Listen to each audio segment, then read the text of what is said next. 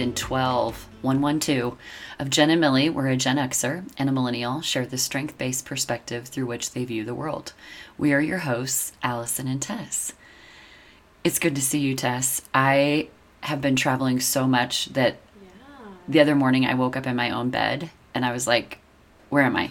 What on earth? So I think six days total in this month that I will be home. That's insane. It's fantastic. Okay, as long as you think it's fantastic.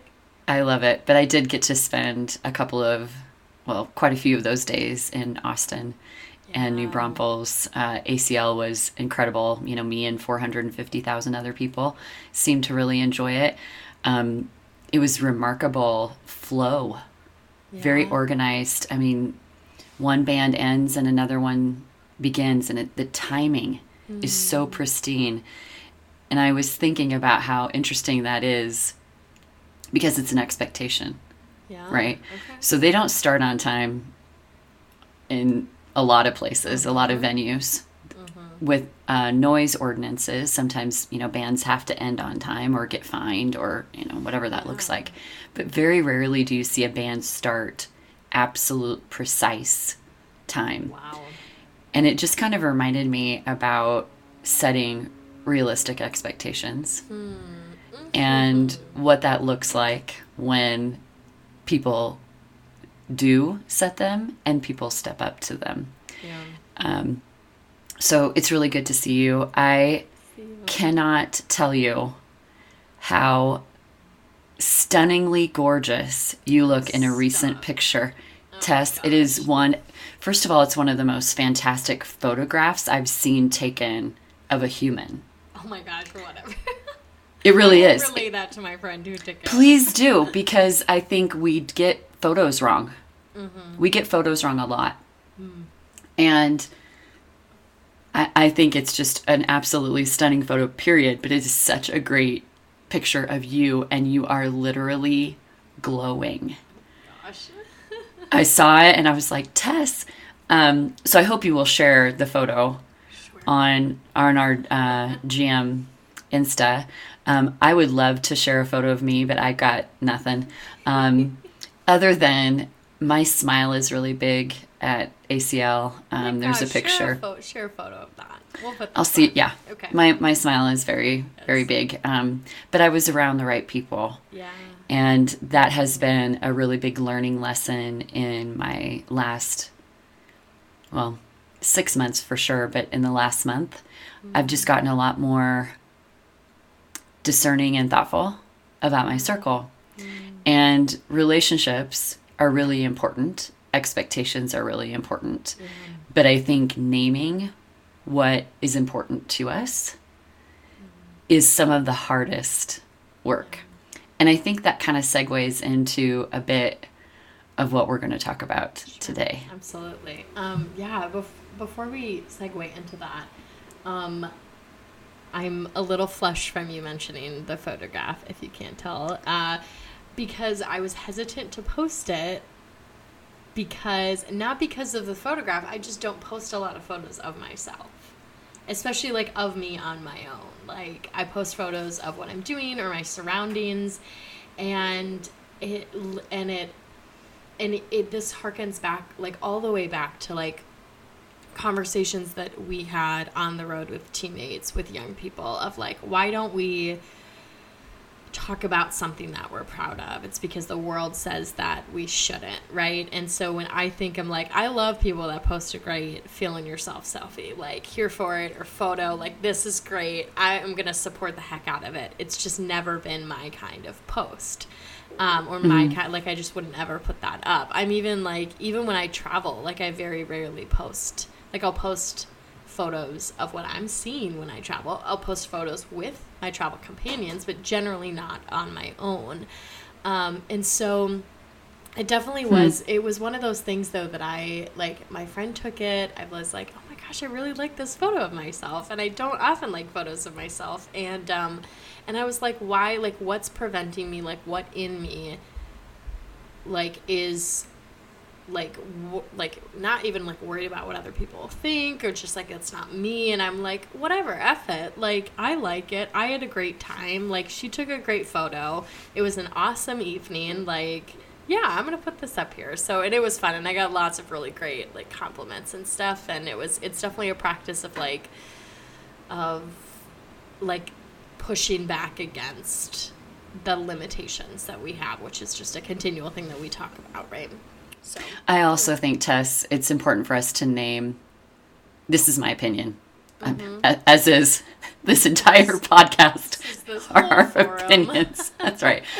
We as women yeah mhm. get really weird about being proud of our appearance. yeah Yep. So, because when we do feel proud of it, I think we almost feel ashamed to be proud Hmm. or think this is important. This is a great picture of me. This is important to Yeah. share. or I need because- to qualify it based on the things that Yes. I'm about it yeah Right. Yeah, yeah, like you post more pictures of your what you're reading. Mm-hmm.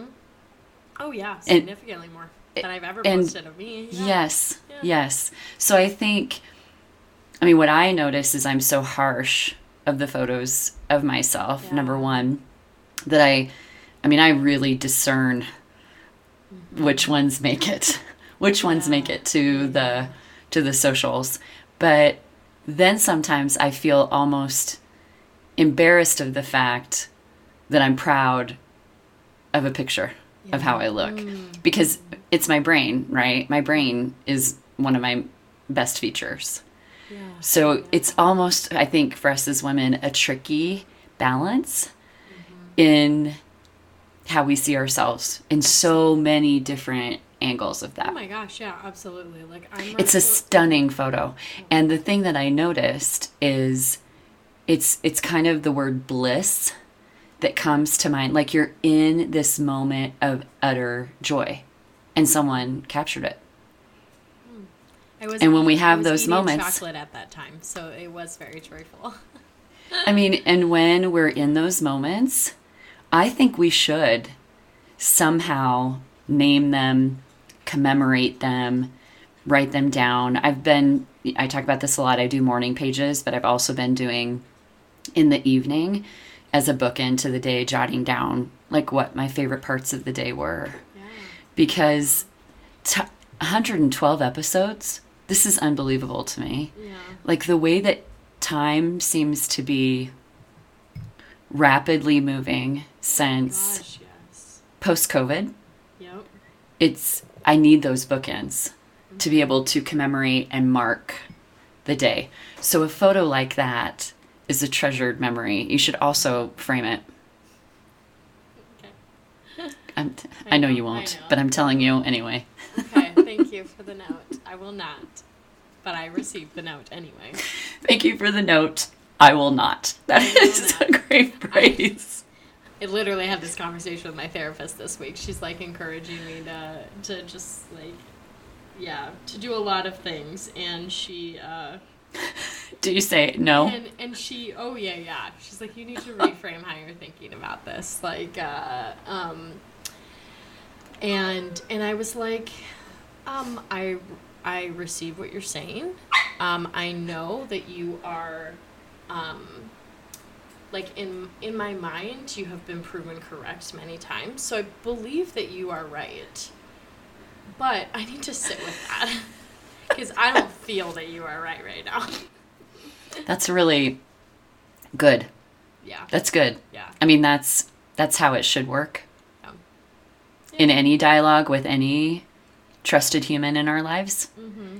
Is for us to say, "I receive that, but I'll need to sit with it." yep yeah yep that's yeah that's most of the time for, so anyway I had I had a great therapy um, appointment this week myself, Oh, and I fabulous. my big my big goal is to see just how hard I can make Vicky laugh. And this week, off the charts. I mean, I had her crying, laughing, and I'm like, and this is this is where I am in This life. the point of therapy Well, I'm proud of the fact that, you know, I, I just celebrated my three year Colorado anniversary. Uh, actually, had a party last night. um, a lovely little group at a place I love called Kate's Wine Bar, and um, invited people who have been part of my journey here. I've met a lot of really great people in the last year. Um, and two of them that were there are my financial advisors, Evan and Corey. They are just great humans and they've connected me with other great humans, but they show up and you know, we get to chatting and what they do has very little to do with money. Hmm. Like we talk about my retirement maybe, you know, 10 minutes of our conversations. Mostly it's about life. Yeah. And Evan was talking about how you know, his job essentially is to hold space for people. Mm-hmm. Sometimes he's a therapist, sometimes he's a coach, sometimes he's the person's only friend. But we kind of got into money is such a uh, tricky thing to deal with. It trips up so much shame for people. Oh. And so um, we we talked a bit about that, and I was talking about having, you know, Colorado Anniversary now. I celebrate it every year. And I said, it's one of the few choices I've made yeah. that I'm very proud of. Yeah. It's a choice that I want to celebrate each year. And I just don't think we do enough of that. I mean, we have our standard sort of celebrate this, celebrate that. But I'm going to continue to celebrate a really good choice. My move here was one of the best things I've ever done. I love that. For sure. Oh, and I don't have a black belt in good decision making. Uh, poor choice specialist would be a great tagline for me. So I've been very lucky over the years to have people who will walk with me through those choices, including many mentors, including um, many friends, including many positive voices who have said, "It's okay. Now what?" Yeah. Yeah, yeah. that's good. That's crazy. I love that. I love that. It's important to remember to celebrate those things too, right? Like it's mm-hmm. it's yeah, I love that. I love they do a Colorado anniversary. Um, so to to kind of like segue us into one of the things that I was thinking about, I've been thinking about a lot lately. Um, I this past weekend was in Salt Lake City, Utah, for a conference, and uh, didn't nearly have enough time to explore and see what the city was about and the surrounding mountains, and um, which was unfortunate. But um, I had an incredible time at the conference. It um, is hosted by an academic organization called the Society for the Scientific Study of Religion. So it brings together people who study religion, mostly from the social sciences, but also some theology people, philosophy people, but primarily sociologists and some psychologists. Um, and it's a, a, an academic org that I've been a part of for a while. I've attended their conference the last few years, and um, they are one of the few academic orgs I know of that have formal mentoring programs. And you know me, you know you, like we love a good mentoring situation. We know the importance of it. We know how it encourages and calls out the best in us. And um, so when I saw like a year and a half ago, perhaps, um, them posting a call to apply to be a mentor or a mentee, I like jumped at the chance and I'm like, oh my gosh, absolutely, I'm gonna sign up, get mentored. Especially like I love my department and love the the program and being at Howard but they don't have any sociologists of religion on faculty. Like nobody really studies religion as a central, as their central area of study.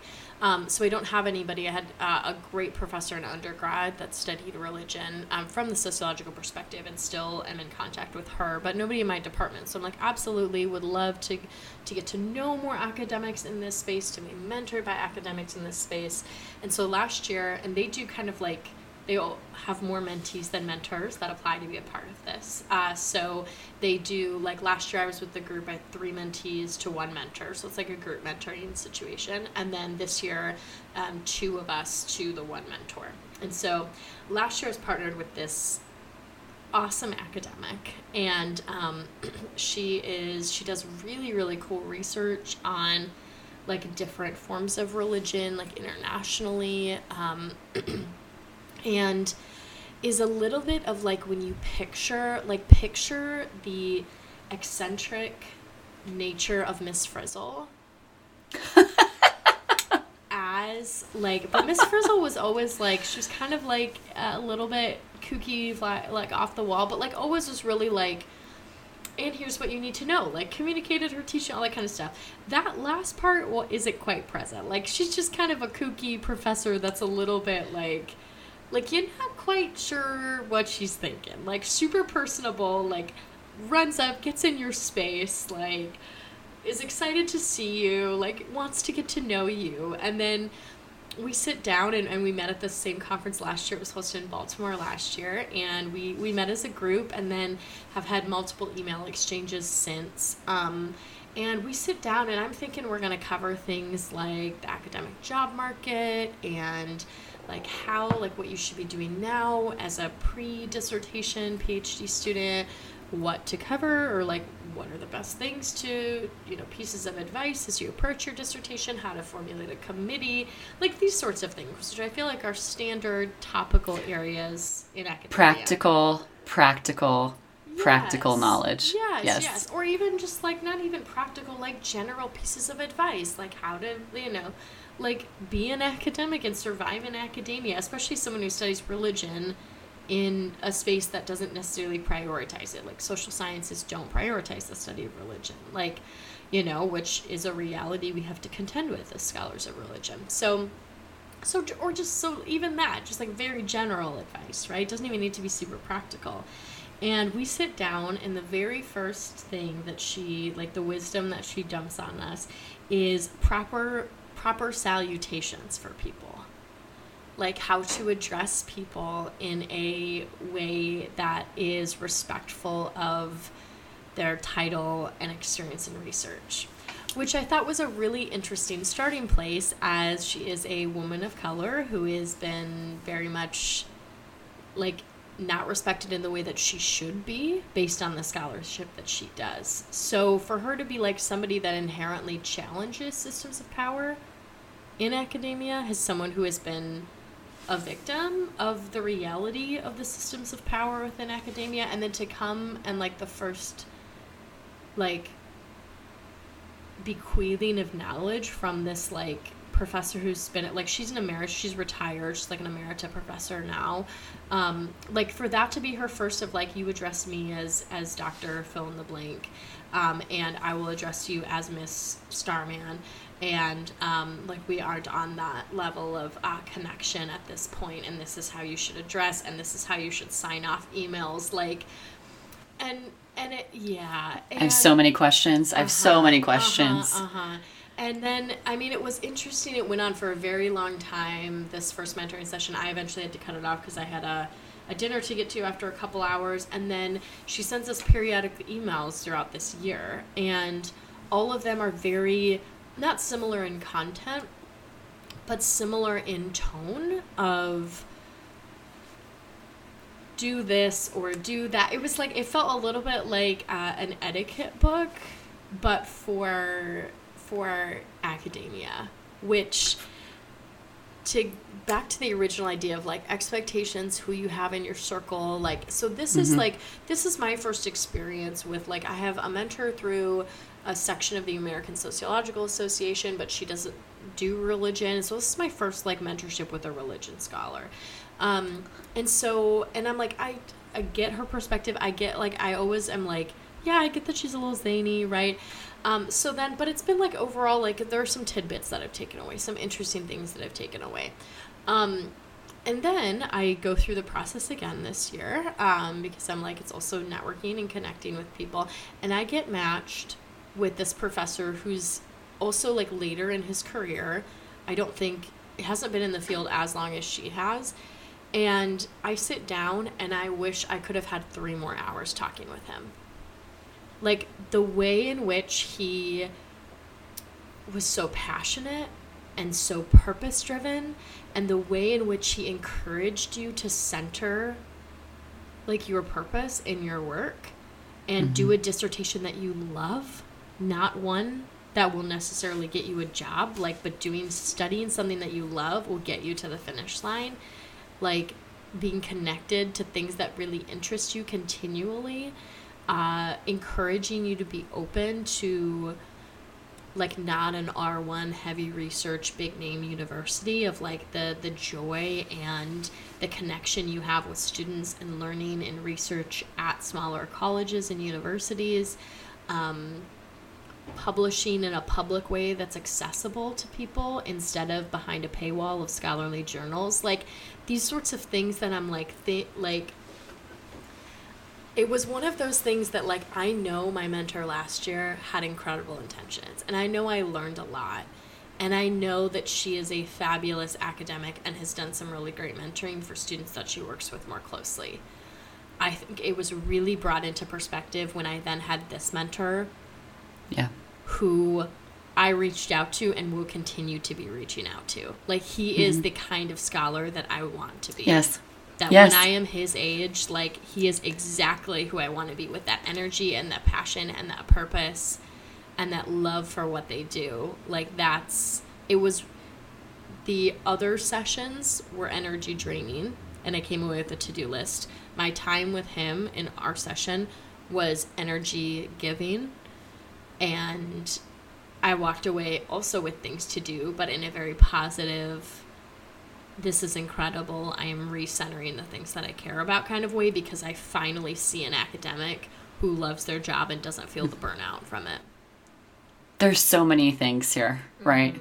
That I mean, I'm just bursting. Yeah. I want to go back to. At first, I wanted to go back to questions, and now I'm like, they're not even really worth asking. They would be energy sucking versus giving to for me to ask why. But what comes to mind for me are the things that we know to be true about best practices in mentoring, and it should be like the first thing as a mentor you should do is ask. Mm-hmm. Like wh- what do you want to glean from this? What is important to you? And i think you know whether we're talking about mentoring or we're talking about leadership or we're talking about relationships you know partners we talk about this all the time energy contagion. And the best part of what you just shared is that you have a shining example of a great a great one. Mm-hmm. So that you have you know this is what i want to emulate. This is it allows you to next and future cast for yourself when you can see those characteristics in someone else and that's what a great mentor can do. But also i think the way we show up in the world is very much based of course on our ego and in what we're projecting projecting. So i've been thinking a lot about haley my mentee. Um, we communicate solely now uh, through uh, facebook um, because haley has graduated our match has ended through teammates. Um, and i notice when she reaches out and if I ask too many questions, I don't I don't get a response. If I celebrate her and I say, you know, tell me two good things, that's always been my go-to. Tell me two good things. She's more likely to respond. There are times then that I notice she'll reach out and it's, you know, five o'clock in the morning and she'll send me a message, Hey, are you up? things aren't going so well. Mm. And she's not looking for advice. Oh. She is not looking for me to ask her or interrogate her with questions or tell her how I would do something. She simply wants me to be present. Yeah. And, you know, but did anybody tell either of these professors how to mentor? I am sure not. And this is the thing that I'm curious because, especially, it was just like comparing it to how mentors were trained with teammates, like how you all trained mentors. And there was mentor is, mentor is not activity that you led, and there were expectations, and you just have to be there. And and I was thinking, I'm sure they didn't get any training. And it made me think like how in the weirdest sense, and I know like not everyone listening will like will get this or like just like let me go along this line for a second. How incredibly wackadoodle academia is. Because not only for this example, but I also think about all that it takes to be a K through 12 teacher. Like you go, you get an education degree, you have student teaching hours, there's a license that's required. In academia, you get a PhD, you automatically get to teach. You don't have to Also, have any teaching experience. K 12 is reviewed. Reviewed, yeah. You're like proctor. You've got people that sit in and evaluate your teaching. You have parents who give feedback. have- Yes. yes, yes. Like, yes, there are like feedback forms that they encourage you to fill out at the end of your college courses, but like, there is no regulation. Like, there is no expectation on teaching. They're like, you're a content expert, teach, right? Which is just crazy to me. And I was thinking about that. And then Oh, I was so also true. thinking about how mentors are prepared. And I was thinking academic mentors, academics are not trained as mentors nor as teachers. And and it it was simultaneous to this and at the same conference that I had a dinner with one of my undergrad mentors and then another student that graduated from the same undergrad program. Uh, a few years later, we never eh, overlapped at Creighton, uh, and she's in her PhD as well. She's at a different program, and that program is toxic and exploitative, as most grad programs are. And I think about the ways in which that perpetuates, like, and in teammates, we didn't talk about this, crappy mentors. Right? like you are formally as an academic advisor especially as an academic working with graduate students in a formal mentoring capacity right? But you are given no instruction no training no best practices. So what happens which is what happens for teaching if you're given no teaching and pedagogical training which most academics aren't don't don't have that um, you teach the way that you were taught or you mentor the way that you were mentored, right? Yes. You rely on your own lived experience to inform that. And Yes. in many ways, like you we could extend that logic to parenting, right? Like people parent the way that they saw parenting happening or they react against the way they were parented and parent in an intentionally different way. And I think that this was really it really struck me and it struck me especially in the context of mentoring because I think when you're a teammates and even with other like I still work with youth mentoring programs on evaluation stuff, like we're never we don't often talk about how there can be a lot of bad mentoring. We talk about what good mentoring looks like, and I appreciate that developmental aspect. But this, like, love this academic that was my mentor last year. She was a bad mentor. Like, she was mm-hmm. not giving advice that was helpful, nor constructive, nor productive. And so Well, it was not engaging. it was not engaging. It was not. I didn't look forward to spending time with her. When she sent Right. emails, I kind of read them, but then was like, I'll get back to them, and then forgot about them, and then would never reply. Right? Like, So I would t- I would take this even further, Tess, to say this is what I see regarding leaders.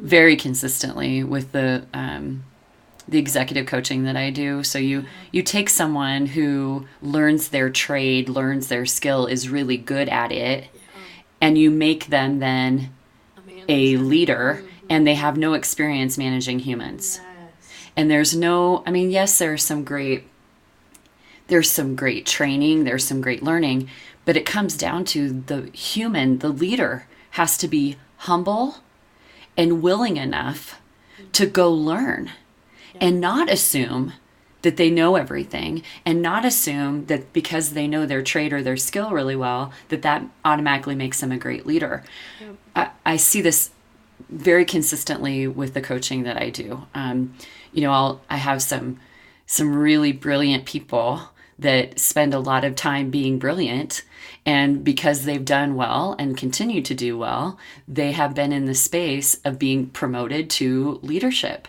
But they have literally never managed a human or worked with a team.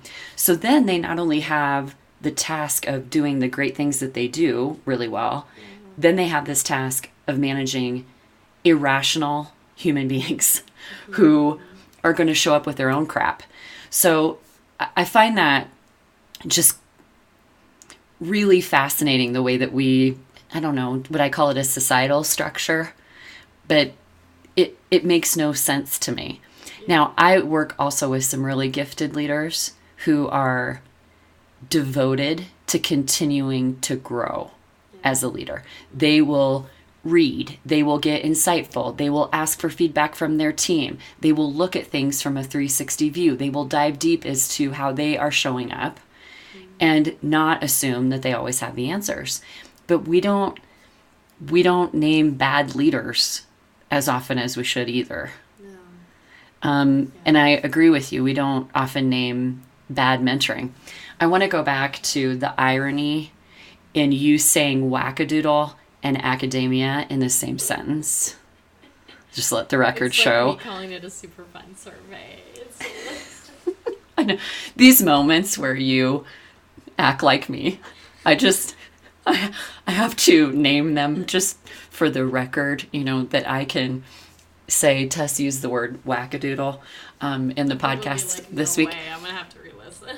Right, yeah, or you'll edit it out. But Yeah, um, yeah. I do think we don't name the wackadoodle.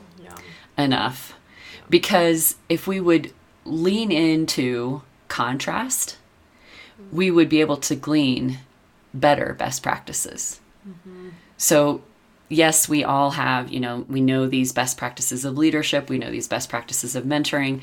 We have research that shows, you know, the impact of the best practices of engagement. But if we would bring to light, and this is kind of, I mean, we're going a little bit away from our positive psychology strengths model, but if we would just every once in a while say, and here's a stark example of what doesn't work, Yeah. I think it gives us a little bit of a bearing um, to say, and let's do more of what does work, and let's do more celebration of of great mentoring. I think the mentor you have now, the key thing that you said to me is you look forward to that time, and I, again, I've become much more discerning of my circle, but I've started noting who I look forward to seeing who I look forward to spending time with, who exhausts me, who drains me, who um, who gives me light and hope and future casting and nexting, and who keeps me stuck in the past. Just for contrast, my word of the year is define. It's helped me Yeah. to get a little bit clearer to say, yeah, I, I like this. I don't like that as much. So I'm going to actually spend more time over here and less time over here in the energy suck. Um, I spoke about this the episode before last in friendships. Yeah. Um, I see the same kind of thing. I have people in my life who are wonderful people, but are sucky friends. And I can at times be a sucky friend too. But when I spend time with people who are truly great friends, and I want to spend more time with them, and I notice that, I just I get more thoughtful about that example. I want to leave people better than how I found them. My hope is to do that in all situations, whether that's as a leader, as a guide, as a mentor, as a mom. But I don't always get it right. And I think sometimes me looking at some of those examples of where I didn't do it well Yeah. gives me a better um, bouncing off point to do Yeah. better. Yeah.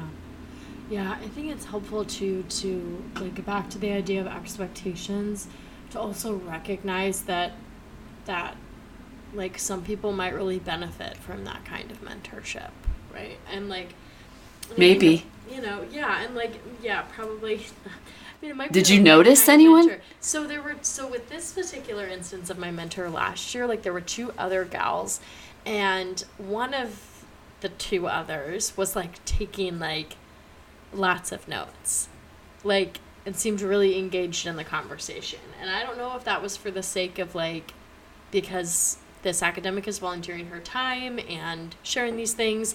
A lot of things she said were like fairly intuitive. Like I'm not gonna like call up a professor and go, you know, hey bro, like, what do you have to say about that? Like I'm gonna address them, and they're like, like that's you know you wouldn't have gotten this far in academia had you not. I hope your next sort of, text like, to me like- starts with "Hey, bro." Hi, bro.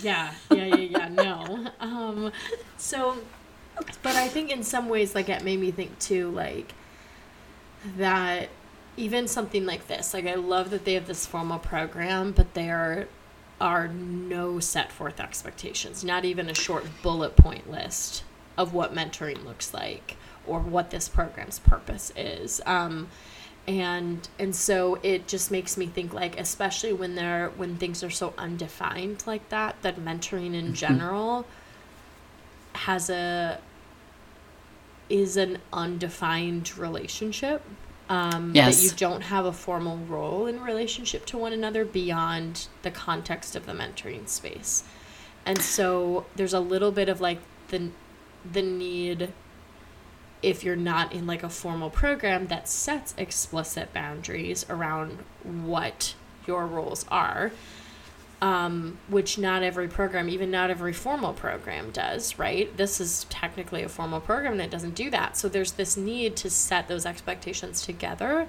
to set tone Yes. together and i Yes. don't think people walk in thinking about those things like I do. I do because I've been in the mentoring space and in with a formal program like so knowing a little bit of what those expectations are but not necessarily like not everyone's thinking that way. And I think both of these academics came in like I've had great careers or I've enjoyed my space. I want to mm-hmm. give back. I've had great mentors. I don't even mm-hmm. know. I don't know what their motivations were for signing up to volunteer in this way. Uh, but they came in both with very different expectations of what it looked like to be a mentor to, to up and coming academics. So many angles of this apply literally to any relationship. Yeah. Yeah. And it's having the dialogue of what are your expectations? What are my expectations? And how do we meet in the middle? The other thing I want to note, we we should give a lot of props to really great teammates has really robust and great training. And I just want to name that. That is, I would say, a really big part of the success of the organization is the quality of training and the continuity of training, Yeah. the expectations of training um, from all angles, not just the mentor, the mentee, parents, school districts, the teammates coordinator who's supporting, like all those key players having really quality training. Um, and you know, I'm getting better at this. I will also acknowledge that I had a strong Yeah. influence in the quality of that training. Training as if you didn't like build the entire infrastructure it, you know, like And, and I, I do miss yeah. doing trainings Yeah. Um, because that's where I got better as a speaker, but I also got better at training when I asked people in the audience, What do you think? What are you experiencing? I, you mentioned mentor is, mentor is not. That came from a place of making sure that we heard the voices in the room. Yeah. Like, those are best practices of training. You hear what other, you hear their voices as soon as possible. Yeah. And so my training improved because I was asking, what's your experience been like? During renewals, mentors were coming to the table and talking about their experience, what resources they need, what struggles they ran into. And that was data for me Yeah. to then go back and improve the training. But, you know, now I look at this in hindsight, you'll laugh. Just this month, I'm better understanding that I have unique superpowers that other people don't. Oh my god.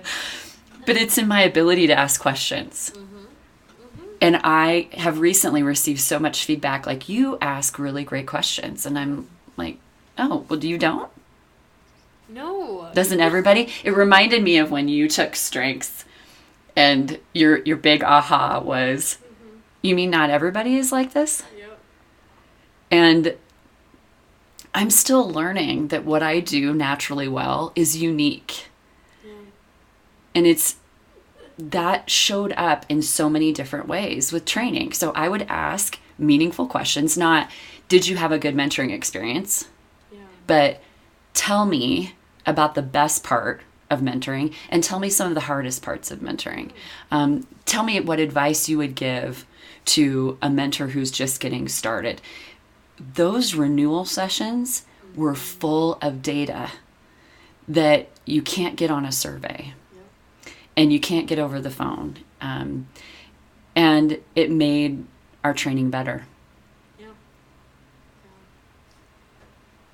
Isn't I mean I know it's I know you're laughing. I'm truly, laughing at you. sometimes I'm like I do that well. Yeah, it's such a good reminder though that like and we get this a lot and have said it a lot that people are like, Well you're both strengths coaches, like you know the terms, you know the you know all this kind of stuff, but like we're still constantly I think in awe of of Yes. this framework, of this research, of the reality that is uh, the conceptualization of like talent into strength. And so I'm constantly like reminded of it, of, you know, just the other day when we were in Salt Lake City, like I went to this dinner with my undergrad mentor and this other gal that graduated from the same program. And um, my undergrad mentor was like navigating us to this restaurant that she found. And, um, when we were done after a great dinner, she was like, "Oh, let me like pull this back up to figure out how we get back." And I'm like, "No, I can lead us back." And I didn't lead us back in the same way, but I led us back in a more logical way, based on what I knew from my one walk in the morning out to a coffee shop of like, like that sort of thing. Where like, and I didn't even recognize it in the moment, and didn't even put two and two together until we're sitting here, and I'm like, absolutely, that's context and action. Like that's Tess, I would know. still be at a stop sign in some towns in Nebraska had you not said you're going the wrong way. Yeah. I mean, these you- things, is it's you so, knew it. like, it's so implicit in our everyday functioning that we don't recognize it. So your ability to ask meaningful questions that solicit like rich descriptions and rich answers um, is so ingrained in who you are. That's the reality of like we talk about them as strengths, but like inherently, especially when it's like un uh, like when it's not unconscious, subconscious, right? Like it's just this innate inclination to do this. It's actually talent, right? Because we aren't necessarily meaningful. It's talent plus investment is what gets us to strength, right? But it's when it just comes out of us, like we aren't cognizant of it, when we aren't in the apply, uh, or the name, claim, aim, we aren't in the aim, Aim. portion, right? That means we're just purely functioning on our talent.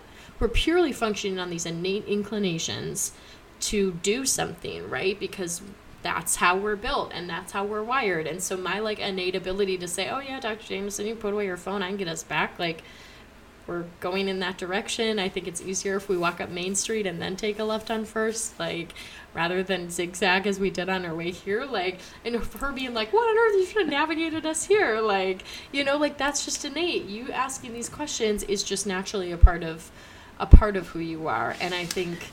I think that's something that we don't talk about enough because we talk about name, claim, aim, and tame so much that we also don't recognize that, like, we can put the energy and effort into refining our strengths, and we should. You know us. Like, we're all about personal growth, we're all about knowing ourselves better, all about applying it in a meaningful way, all about, like, finding the right manifestation of our strength in a certain context. But we can you can shed all of that and you're still functioning with your Gallup strengths. They're just functioning as talent, right? They're functioning Yes. as, as these raw diamonds, right? These raw source gemstones, right, that you haven't buffed and you haven't cut and you haven't carved away. Like they're just in a part of how you're wired. Um, and we don't I don't feel like we name name that enough because we're so focused on the growth and the refinement and the movement towards more mature forms, which is a great thing for certain. Yeah. Yes. And the defining and the discerning for me has become a really critical part of that aim piece. So I even had it in this in this recording. I am literally busting with my questions. But mm. the way that I flex my input communication now in a much more mature way is to ask myself, is that question worth the energy? Is your diatribe worth stating out loud, Allison, or is it okay to hold it? And it's because of great mentors and because of great complementary partners that I've learned to flex or shine those gems in different ways.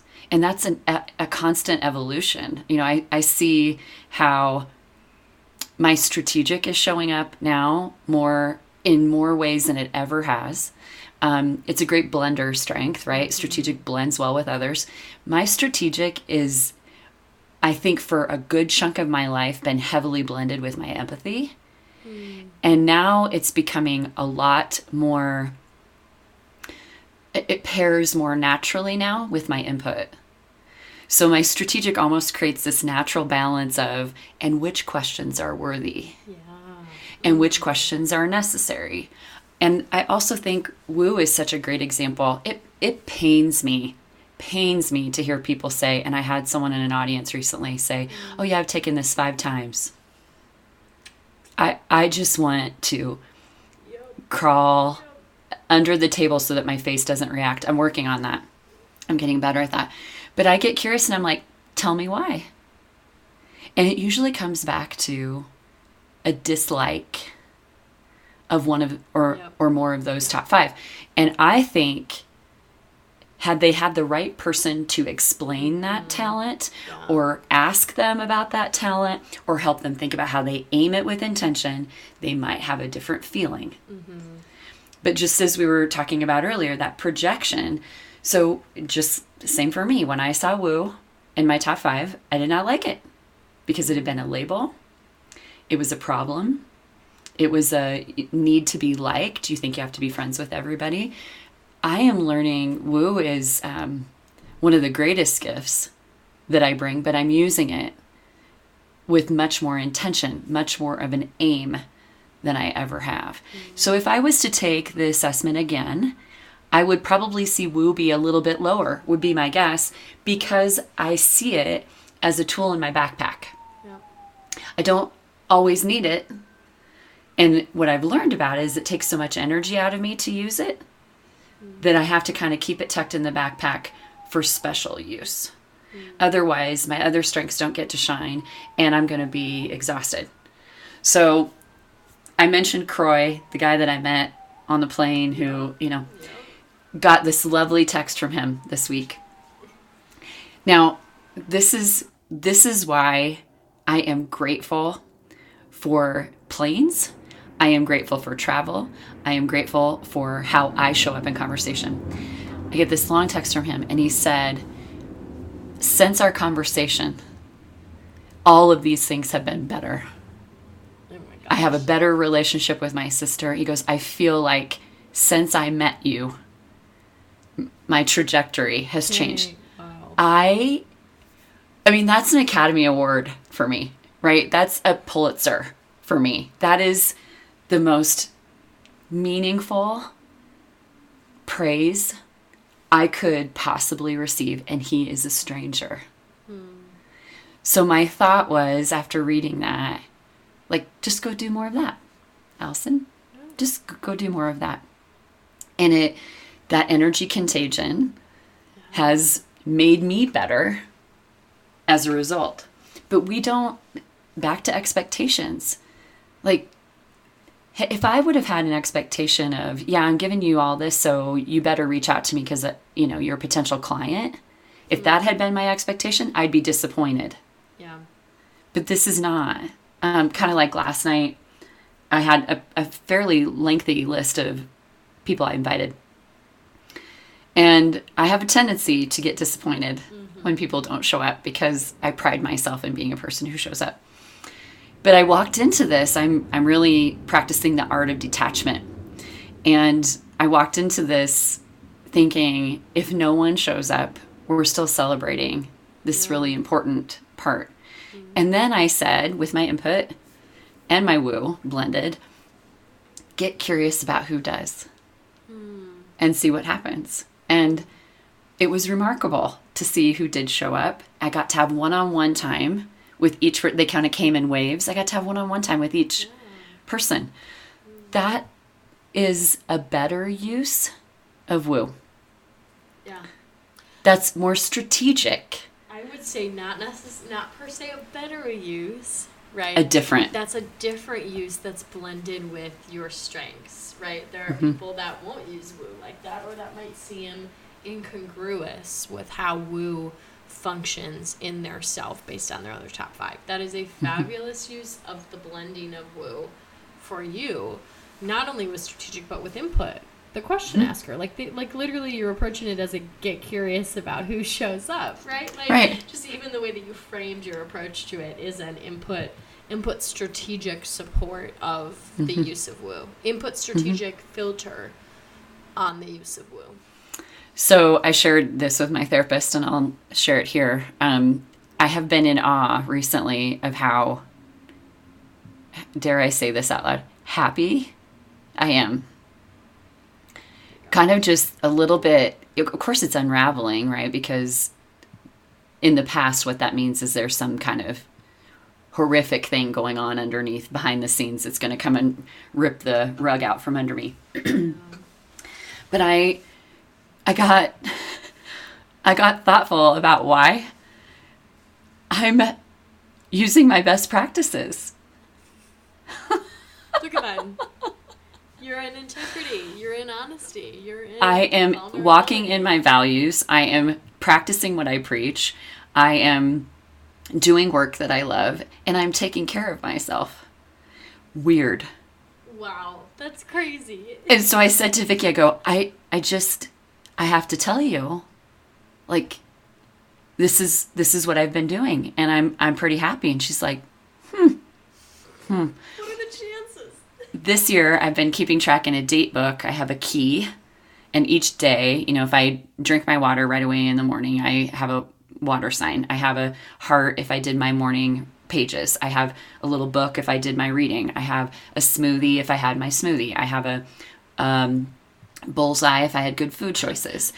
I d- so I've been keeping track. Cheaper. the only the only executing theme I have. And so I've been doing this and tracking it. And it is absolutely uncanny how my mental well-being aligns with me doing those things. And I'm like, hmm, that's really quite fascinating. You should probably pay a little bit of attention to that, Allison. That you have a manual of you, but you often don't read it. And then I have to share this with you. Um, and this will be a great way for us to close about good ideas and best practices. I was having a conversation with a leader this last week, and he's got high maximizer, high ideation, um, I think high achiever. I'd have to look again into strengths. Anyway, these are my. This is one of my favorite questions. What is one of your best practices? Tell me one of your best practices. And when someone responds with, "Well, you're going to think this is weird, but I mean, I know it's going to be gold. I know it's going to be gold." He goes, Well, you're going to think this is weird. And I said, Tell me. He said, I have a notebook that I call the good book. Not to be confused, you know, with the Bible or anything. Right. He said, I call it the good book. And he said, and this is where I put ideas to die. So good ideas go in the good book, great ideas go to his to do list. So, in order to create space in his brain and his energy, he puts good ideas away so that he can maximize on the great ideas. Wow. And then once a month goes back and looks at the good idea book. And sometimes he'll find ones that, you know, oh, I should have kept that, or, yeah, yeah, it belongs here. And I said, first of all, that's genius. Secondly, I'm going to tell everybody I know about this. Yep. Yep. And it made me think of, you know, over the years, Gigi talked to me a lot about that high intellection strength that she had. And, and her brain, if she didn't give herself think space, her brain would wake her at night saying, Excuse me. And so something like that, which he thinks is zany and wackadoodle, is one of the best, best practices I've ever heard for someone with high ideation, high maximizer. So I think it's a good question for our listeners is, you know, kind of to bring all of this together, those examples of things that are great and those examples of things that clearly aren't working. Mm-hmm. And how do we take time to do the contrast, the both and? Mm-hmm. So, good mentoring versus bad, men- bad mentoring, great best practices versus no. Mm-hmm. I mean, thinking about some of those, the word that comes to mind for me is contrast.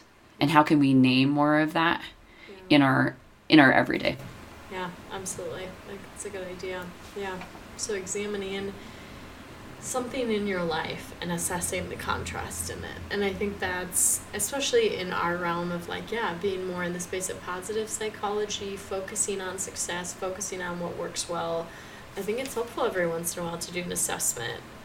Because in many ways, the reason we know things aren't working well is in contrast and in relationship to things that don't work well. And I think this mentor last year versus mentor this year is just mm-hmm. this insane contrast that I haven't quite seen and and hasn't allowed me to quite examine the ways in which mentoring cannot be great sometimes. And it's because it, you know, if there's a misalignment of expectations or if there, you know, is just not a great fit between mentor and mentee. So um, I think I'm going to push you a little and yeah. you can take the note and say no. But I hope you find a way to tell this mentor just how much you look forward mm. to time with him, his wisdom.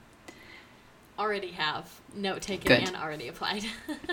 note already. taken and yes. And yes, actually, Done. the not not not as high achiever as you are a high achiever on my list. Already checked it off, hundred percent. Hundred percent, and already am like, hey, just want to prepare you. You will be hearing from me.